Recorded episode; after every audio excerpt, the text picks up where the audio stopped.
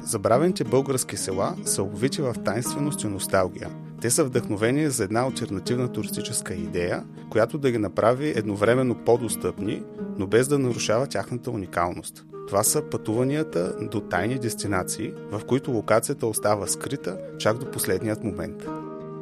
Здравейте, аз съм Петър Петров, а вие слушате Невидимата крепост, подкастът за паметници на културата, забележителни места и тяхното опазване.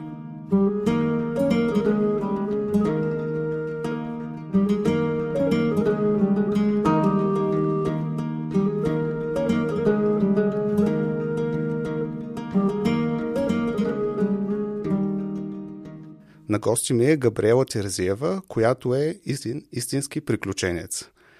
Тя е инструктор по конен спорт. Също така, тя е туристически гид, изкуствовед. Габи, здравей! Благодаря, че прие поканата да участваш в подкаста. Здравей и здравейте на, на всички, които ни слушат в момента. Аз също благодаря за тази покана и за възможността да разкажа малко повече за себе си и това, което правя. А мен ме е много трудно да ти представя, защото твоето портфолио от занимания е голямо и много разнообразно. Затова искаш ли ти да разкажеш малко повече за себе си и как стигна до идеята да организираш пътувания до тайни дестинации? Да, разбира се. Ами, всъщност аз ти спомена, че съм се занимавах преди с история на изкуството. Това е моята професия по образование. Живях известно време в Англия, след това в Ливан, като изучавах история на изкуството на арабските страни. След което се върнах в България, бях гид, екскурзовод на туристи, които идват от чужбина. Организирахме с тях еднодневни турове от София и така, как да кажа, се запалих по, по идеята да пътувам в България и да търся места, които не са толкова туристически, тъй като нали, по-известните места всеки ги знае, всеки може да стигне до тях, но смятам, че България изобилства от други местенца, които, ще, които са много интересни дори за нас, като българи, да, да ги откриваме, да научаваме повече за тях, да говорим повече с местните хора. След това обаче, за съжаление, дойде COVID, пандемията. Няма как да не се спомене. А, и, и туризмът изчезна. И туризмът изчезна. Тези еднодневни турове, които правихме също. И аз започнах да се фокусирам а, изцяло върху нещо, което беше хоби за мен до този момент. Това е конната езда. Започнах да яздя много често, всеки ден. Това беше моето бягство от а, ситуацията, в която се намирахме тогава.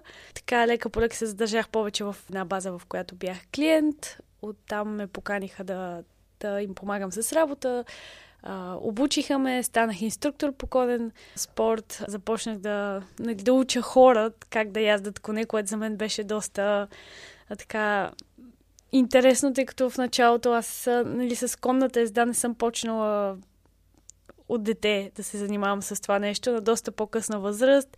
И мен ме е било страх коне в началото, но нещата така се обърнаха, че в даден момент аз помагах на хората да борят тези страхове от, от животните.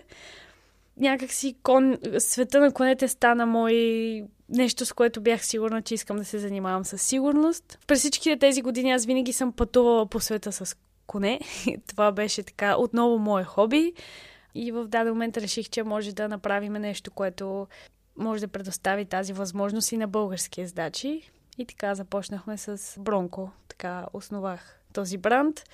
Той започна с конни експедиции, след това а, решихме да включим и нещо, което е по-достъпно за хората и всеки може да се възползва от него. Разкажи ни всъщност в кои страни ходите, тъй като това, колкото аз знам, са доста екзотични места, които посещавате с коне. Да, конните експедиции са доста така нишов продукт. Това са пътешествия, които изискват голяма организация и професионално ниво за, на езда. А, в момента имаме конни експедиции в Кения, Намибия, Монголия, Марокко, Турция, Испания. Надявам се, скоро ще, ще включим и Патагония в, в този списък. Отново идеята на тези конни експедиции е да се опознават дадени страни по един по-различен начин. Хем има удоволствието от езда за хората, които обичат а, тази дейност. Хем нали, живееш с местни хора, опитваш от техния начин на живот живееш техния начин на живот като тях и се сливаш с тех, техния бит, традиции и култура, който е много по въздействащ начин да опознаеш дадена страна. Това просто да отидеш като, това е съвсем, като турист това е съвсем а, извън отъпканата пътека, да, което съвсем. правите. да, съвсем и е доста специфично, но се радвам, че хората започват да го оценяват все повече и повече. И всъщност заради тези конни експедиции виждам все по-голям интерес от приятели, познати и хора, които нали, изобщо не познавам, да започнат да яздат, за да могат да, да се включат в, в тези експедиции и да изживеят това, което ние изживяваме на тях. Ти разказваше всъщност много подробно за Бронко и за тези конни експедиции в един друг подкаст, подкастът на списание In Story. Да. Аз препоръчвам на всички слушатели да се абонират за този подкаст. Ще сложа и линк в описанието на епизода към твоят епизод в InStory. Но нека да се върнем към забравените български села. Аз виждам, че ти, може би, виждайки света в други страни, който е в провинцията, в изолираните места, така по някакъв начин се успява да видиш и този свят у нас. И може би така се дошла и до идеята за едни такива тайни пътувания до непознати места в България. Всъщност да, благодарение на опитът ми в различни страни и малко по-различния начин, по който сме пътували с коне, реших, че може да направим нещо такова и в България, без коне, за да може, отново казвам, за да може да се включват за да може да, да този продукт да бъде достъпен до всички хора. Дали са нали, по-възрастни, семейства, с деца, млади хора. Не просто искахме да накараме хората от града да излязат от града и да опознаят собствената си страна по един малко по-истински, по-автентичен и по-дълбок начин винаги съм пътувала из България, винаги съм била човек, който търси, винаги излиза от, от рамките на, на плана, който сме си изготвили, примерно за едно пътуване и търси нещо нестандартно, различно, нещо, което не е било открито или известно до сега. В даден момент просто това, всъщност тази идея имах за тайни пътувания, беше така се зароди в главата ми преди години, но тогава може би нямах смелостта да я осъщества, но след като Бронко стана популярен по креконните експедиции, реших, че това е момента, в който може да експериментираме и с друг малко по-инновативен продукт в туризма тук. И това са нали, въпросните тайни пътувания или surprise tours, както, ги, както също ги наричаме. Аз съм сигурен, че голяма част от слушателите сега не могат да си представят много добре какво представляват тези тайни пътувания. Моля те да разкажеш как всъщност се случва едно тайно пътуване, какво трябва да направи човекът, за да участва в него и как се запазва тайната. Да. Тайните пътувания се случват последния начин. Ние имаме в момента 14 тайни локации с България, които не издаваме до последно. Всъщност хората сами ги намират. Ние не, не, не издаваме а, важна информация за тях преди това.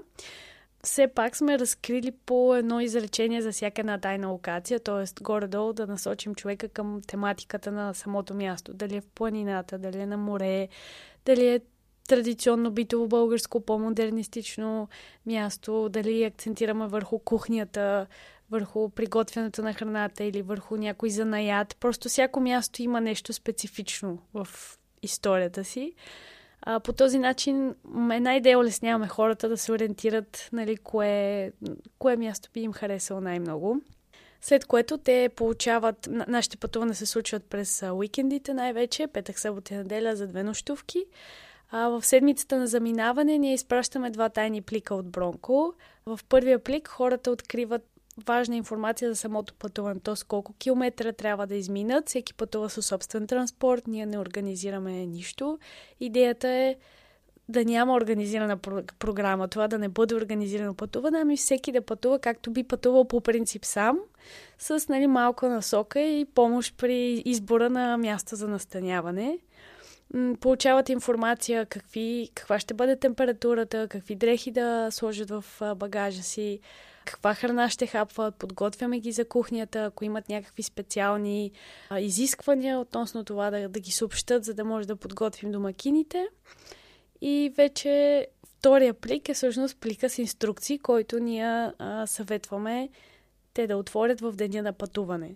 Плика с инструкции е, се състои от няколко картончета, така да кажа, които описват различни стъпки в намирането на тази дестинация. Тоест, примерно стъпка едно е, ако начална точка е град София, излизане от град София, отправяте се, да кажем, към град Пловдив. Когато наближите град Пловдив, отваряте следващата стъпка и така до, до самото място за настаняване, като става все по-интересно и по-интересно. С... Това е много вълнуващо. Да, с напредването на стъпките. Също времено даваме наши съвети за интересни места, които хората могат да видят по пътя места, които не са... Ние пропускаме популярните места, нали? Има, има забележителности, които просто ги споменаваме, но фокус е, ако има някое забравено селце или по-интересен манастир или пещера, която не е толкова популярна, нали, ги спом... споменаваме ги в а, тези стъпки, за да може отново да инициираме това желание да, за откриване и опознаване на по-малко известното в България в нашите клиенти.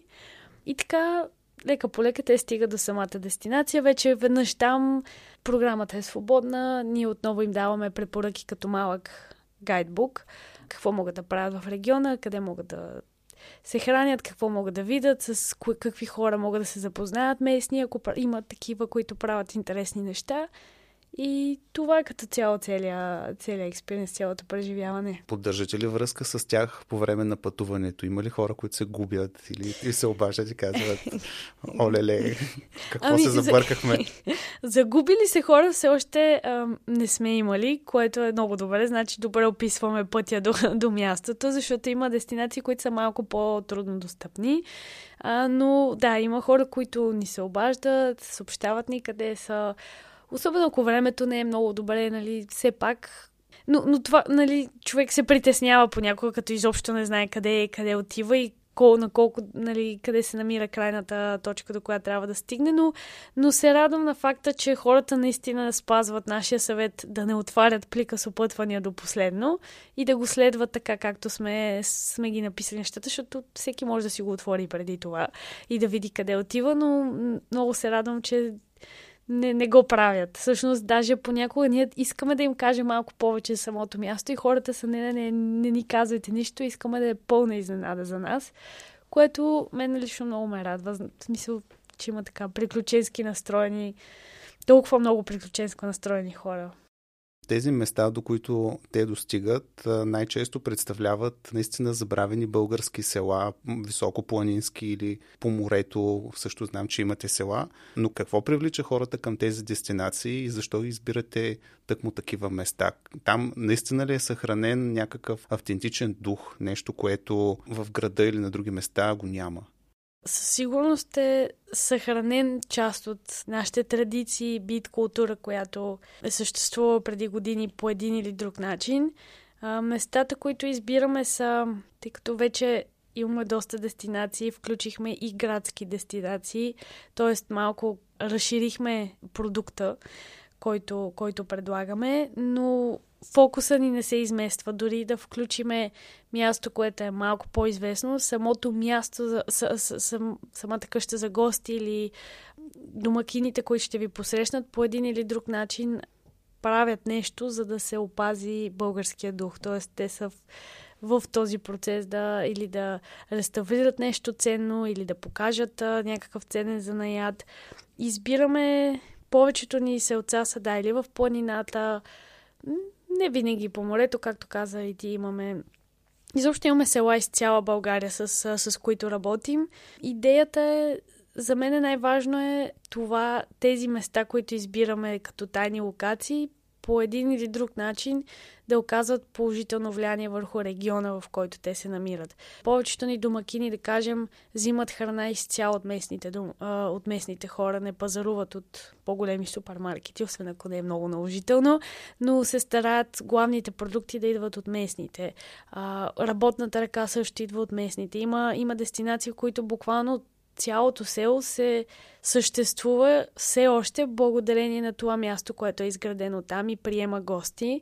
За мен е много важно по някакъв начин тези села, независимо къде се намират и дали има двама, трима или 10 човека в тях или 15-20, нашата работа там и с работата на домакините да може да заедно да съхраниме това, което умира там. А то почти навсякъде в България, нали, за жалост, това е нали, тъжната картинка в в цялото нещо е, че забравяме ги тези неща. Забравяме историята си, забравяме корените си, забравяме традициите си. Искам просто това да, да се промени. Особено. И смятам, че ние като по-младо поколение трябва да, да бутаме това да се случва. Също това е една от целите на тези пътувания, не просто почивка събота и неделя, така, ами да. да се опознаят част от българската култура, която много хора вече дори не познават, особено да. по-млади хора, които са нямали село, никога не са виждали животни, не са виждали баби, които плетат да. чорапи, например, или затварят компочи. Да, да, да. Включително и аз, а, ние си говорихме с теб, всъщност аз никога не съм имала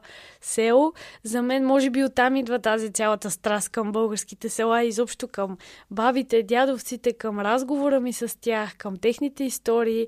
А, обожавам да стоя, да, да ги слушам и да научавам от тях е, елементарни неща, които знам, че повечето хора, които са израснали по такъв начин, ги знаят. Но, примерно, за хора като мен, които не са имали достъп до този начин на живот, за мен е изключително интересно и искам да, искам да ги помня, искам да знам как се приготвят някакви стари рецепти или как да си оплета чорапи или как се правят килими, как се правят сапуни. Просто всички тези неща за мен са изключително интересни и смятам и, че за други хора като мен също.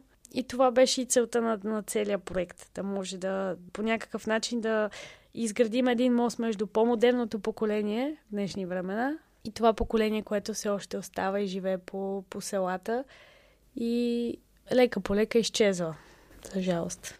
Повечето хора свързват културното наследство и туризма с масовия туризъм, т.е. посещават се някакви забележителности, има паркинг, има автобуси, да. има бариера, има билети, има гидове, навалица. Да.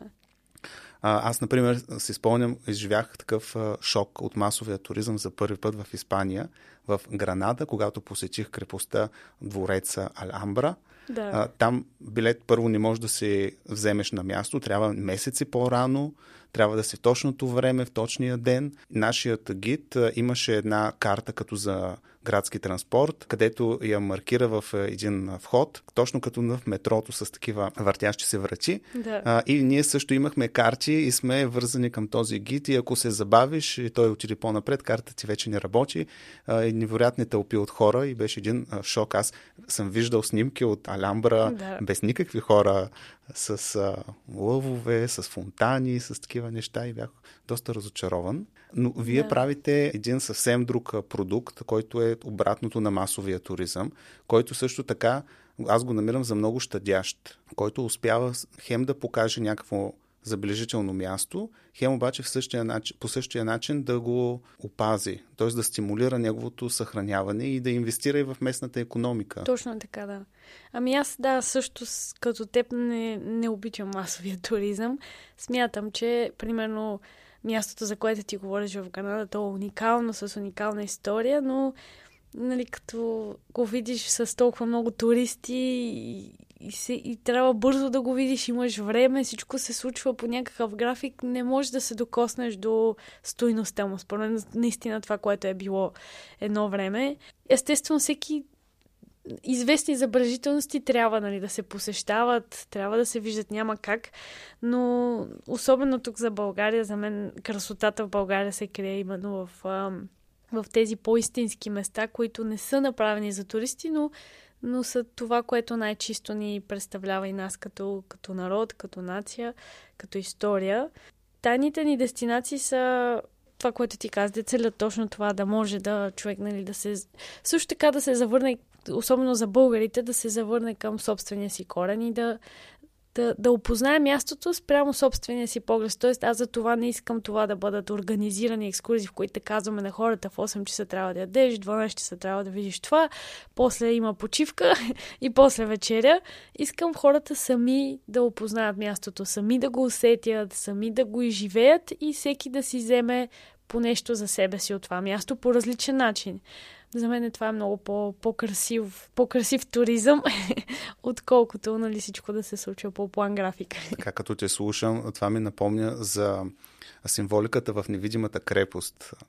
Невидимата да. крепост символизира защитата на културното наследство по два начина. Видим начин, т.е. реставрация, опазване, някакви закони и един невидим начин, който е всъщност опознаването на самото наследство, досегът с него или как наследството обогатява средата, която живеем, как то ни учи на някакви истории от да. миналото, показвани добрите примери, показвани, че забравени неща, например как се прави сапун от да. мас, всъщност могат да бъдат приоткрити. Това представлява на повърхността едно бягство, но всъщност е едно завръщане Точно така, към да. едно минало, което не е толкова далечно. Не, всъщност не е, да. Всъщност не е, но може би света, скоростта, с която се развива света, в който живеем в момента, ни отдалечава по-бързо от, от, от това минало. Не е хубаво човек да се завръща нали, от време. Човек трябва да живее във времето, в което живее. Няма как, но е хубаво да има и такъв поглед назад. Аз предполагам, че местните хора там са много щастливи от това, че идват туристи. Кое ги прави по-радостни? Това, че някой им обръща внимание или че всъщност имат някакъв поминък вече? Всъщност най-вече това, че има с кого да поговорят, с кого да разкажат историите си и с какво да ангажират времето си. А, ние нещо, което така ни отличава най-вече, според мен, самите турове, са подаръците, които приготвяме за, за клиентите ни. Когато пристигнат на, на място на мястото на станяване, всеки получава тайна подарък изненада от Бронко. В а, тези пликове с подаръци подбираме различно ръчно направени предмети от а, баби и дядовци, които могат да не живеят точно в този регион, но живеят и творят в по-забравени сърца из България. Като идеята е отново да може да подкрепим техния труд, да разкажем повече за техния занаят и за това е, кои са тези хора всъщност, тъй като на всеки пакет всеки може да открие името на бабата или дядото, който е стои зад направата на въпросния предмет, както и това от кое село идва, т.е. всеки човек е свободен да се свърже с тези хора, а, да ги посети, да говори с тях, знае кои са, знае къде се намират. Това също е тайна, какъв ще ти е подаръка, нали така? тайна е, да, но като цяло подбираме всякакви предмети, които по някакъв начин символизират нашите занятия. Дали са плетени чорапи, въпросите са пуни от мас, специални черги, които са плетени по по-стара техника, дърворезба, много различни неща, зависимост от това как, какво сме намерили за този период коя баба какво успяла да направи. Говорейки с тези хора, които ги ангажираме с направата на, на тези подаръци, за тях най- естествено радват се, че имат така допълнителен доход от, от, тези подаръци, от нашите турове, но за тях още по-важно е това, че по някакъв начин ангажираме времето. И, например, сега една баба, която плете чорапи за нас е много, много сладка. Тя беше изключително щастлива не за това, че ще спечели нещо от, от цялата тази дейност, тъй като тя каза, аз няма за къде. В смисъл, това не е, не е водещо, няма за къде да печеля а, пари, да трупам а, нали, богатства, както тя казва. За нея беше важно, че ние осмислихме сезона зимата, защото тя през зимата буквално е сама, няма какво да прави. През лятото се занимава с градина, с къща, знаете, нали, хората винаги на село намират и винаги има работа, но зимата е така студен сезон, а, на не, тя е доста възрастна, над 80 годишна и няма толкова опции за, за дейности, които може да прави. Тя е изключително щастлива, че ние осмислихме тези няколко месец, студени месеца, че за, за това, че има какво да прави, всъщност е ангажирана с нещо, има смисъл да се събужда сутрин, знае, че ще твори, мозъка и работи, и измисля идеи, непрекъснато ни звъни с нови дизайни на чорапи, но, но просто виждайки това щастие, което е в, в нея, разбираш, че това, това за тях е много по-важно. Много по-важно е, нали, самият труд, смисъл от него, смисъл от това, което правим изобщо всички и, и комуникацията. Това, че може да ти извънне по всяко време да си поговорите, да ти разкаже някоя стара любовна история. много, много обичат да говорят за, за, за едно време как е било, но това ги прави щастливи, аз го виждам. Не, не толкова това, че вече имат нали, по-стабилен поминък. Успявате ли да изградите една мрежа от контакти, едно малко общество на хора, които са собственици на такива къщи или помагат за подаръци, за поддръжка, за логистика? Да, със сигурност. Всичките домакини, с които работим, са невероятни хора. Хора, които А, някои от тях дори не са българи, но правят много за България, според мен. Хора, които дават много от себе си, за да може именно точно този дух да бъде запазен. Много се надявам така след време, още малко като се разраснаме, да може да направим едно голямо събитие, в което да съберем всички и да със сигурност имаме тази мрежа от контакти, но ми харесва, когато вече установявайки факта, че Бронко е бранд, който се занимава с такива по-специални дестинации, които са по-интересни, които са, не са толкова известни и са далеч от масовия туризъм, това нещо започва да става разпознаваемо и даже имаме хора, които ни търсят, за да може тяхното място да влезе в нашия списък, което за мен означава много. Аз спомням си преди година как беше и едва сме ходили нали, да разказваме на място за идеята ни, че нали, много искаме да работим с дадена дестинация. А, това, че само за, за малкия период от една година успяваме да, да направим така, че хората да ни търсят и да искат да са част от това, което правим и да са вдъхновени от това, което правим, за мен това е повече не искам. и за това за мен е достатъчно да разбера, че сме на прав път и че правим нещо като хората, което това е наистина е голям успех. В началото, когато направихте първите турове, те как се възприеха? Хората ни бяха ли много очудени как така ще плачат за някакъв тур, пък няма да няма получат да, нищо да. или един плик, може би празен. Да, да, не, и със сигурност имаше до, доста а, така голяма доза скептицизъм. А, първите турове бяха изпробвани върху наши приятели, защото а, това беше най-така безопасният начин, а, за да видим изобщо как се отразява, какво е мнението, дали чисто организационно как могат да се случват тези неща. Обаче лека по лека точно от, от приятелски кръгове тръгна така новината. Хората започнаха да подаряват тези турове като подаръци за рожден ден, за сватби, за годишнини, за годежи. И всъщност това се превърна, даже повечето ни клиенти идват от хората ги подаряват като ваучери а, този тип пътуване. Това стана доста популярно, тъй като като се чудиш на кой какво да подариш, нали, обикновено това е много готин подарък, защото е изживяване, не е просто нещо материално и нещо интерес, интересно изживяване, нали, със сигурност. И лека по лека от уста на уста, нали, започна, започнаха да, да се записват все повече хора. В началото имахме по 2, 3, 4 двойки в месеца. Едва едва, нали, все още имаше така известна доза недоверие. Трудно е, когато си нали, никой, примерно аз и партньора, с който работим, не сме известни хора. Нали, никой не ни знае. Ти не знаеш, че ние пътуваме всъщност, че сме хора, които много държим на стандарта, на качеството и така нататък. Но като не ги знаеш тези неща, не, не си сигурен къде ще изпратим. Но лека по лека с времето станахме, нали, извоювахме си позитивните отзиви от, от нашите клиенти. В момента всеки уикенд има всеки уикенд ни работят и 14-те дестинации и успяваме да, да ги запълваме, което е много добре. Смяташ ли, че с тези пътувания по тайни дестинации променяш нагласата на хората към българското село? Питам това, защото много хора изпитват една носталгия по селото, така говорят за обезлюдените села като голяма трагедия mm-hmm, да. а, и как ние сме загубили едно минало и няма какво да направим вече и безвъзвратно живота е станал по-лош. А всъщност като че ли има някаква надежда?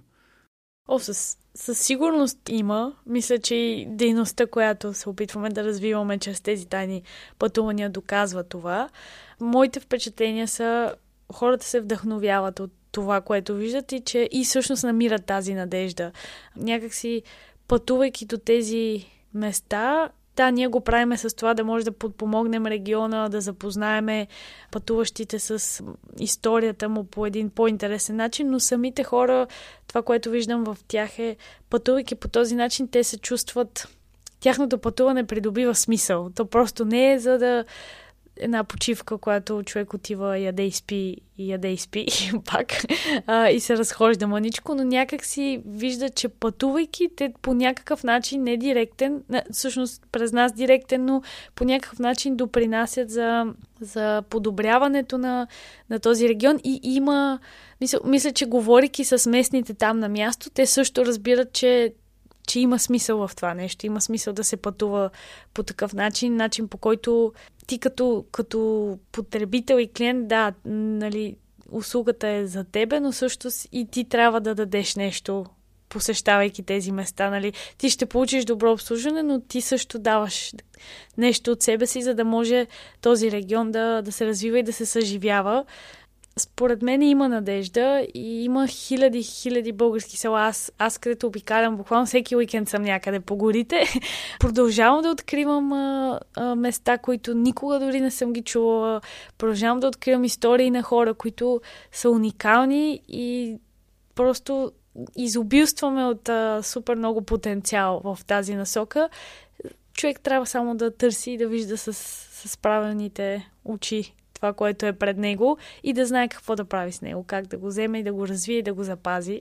Но има надежда и за мен е, да, в много села е трагично е положението в много села, това си го кажа направо, в смисъл не, изобщо не е толкова, нали, ние сме свикнали като пътуваме да гледаме тези селца, те са супер китни, много красиви, колко е хубаво тук на човек да си вземе къща, но всъщност не осъзнаваме понякога като туристи, че действителността, действителността там е доста сурова, правейки тези турове, аз искам да не отдалеча хората от тази, тази концепция, че там е, не е толкова цветущо положението, както е, ами на, по-скоро да видят каква е реалността и да помислят как може това нещо да се промени, как може да ние да го промениме. Така че със сигурност има надежда. Въпреки, че много от тези села не представляват вписани паметници на културата, т.е. те формално не са недвижими културни ценности да. по смисъла на закона, някои от тях може и да са, разбира се, или в някакъв групов ансамбъл, но въпреки, че те не са декларирани, според мен те носят всички характеристики на паметник на културата или на забележително място, тъй като то на практика ние сме ги получили от миналото, те са наше наследство, имаме ги и е въпрос на това да намерим начина как да ги опознаваме и как да ги опазим, без да развалим точно тази аура на приключение, на нещо, което е далечно, което е скрито, нещо, някаква поезия да. в, а, в руината. И истинско. И, и, Именно истинско. заради това смятам, че тези турове не трябва да стават масов туризъм или Нали, ние работим с дестинации, които не се рекламират обикновено, т.е. те самите не искат да привличат хиляди хора там, което е начин отново да хем да научаваме от тези места, но хем и да ги запазим така, както са неподправени, истински, носещи наистина автентичното в себе си. Спазихме обещанието, което аз дадох, да не разкриваме нито една от тайните дестинации, да говорим за тях само с кодови думи. да. Да, тайните дестинации си остават тайна, тъй като те са активни непрекъснато, така че не... това е едно от нашите най-основни правила, никога не ги раз... разкриваме. Дори, дори на най-близките, да, дори на най-близките ни хора и приятели, повечето от тях не знаят къде са тези места. Да, това не сте доста вълнуващ формат. Много благодаря за разговора. Това спомням, че беше много интересно като по-непопулярна тема, за която не сме свикнали да мислим, когато си говорим за културно наследство. Нали, винаги да. сме свикнали да се представяме манастири, катедрали, крепости, но малки села, които са запазили автентичния си дух, като че ли ги пропускаме. Да, аз също благодаря за поканата и за възможността да разкажа повече за тези пътувания. Благодаря на всички слушатели, които останаха до края на епизода. Споделете този епизод, помогнете ми да достигна до по-широка публика, както и запишете се за имейл бюлетина на невидимата крепост и станете част от общността на този подкаст. Благодаря ви и до следващия епизод.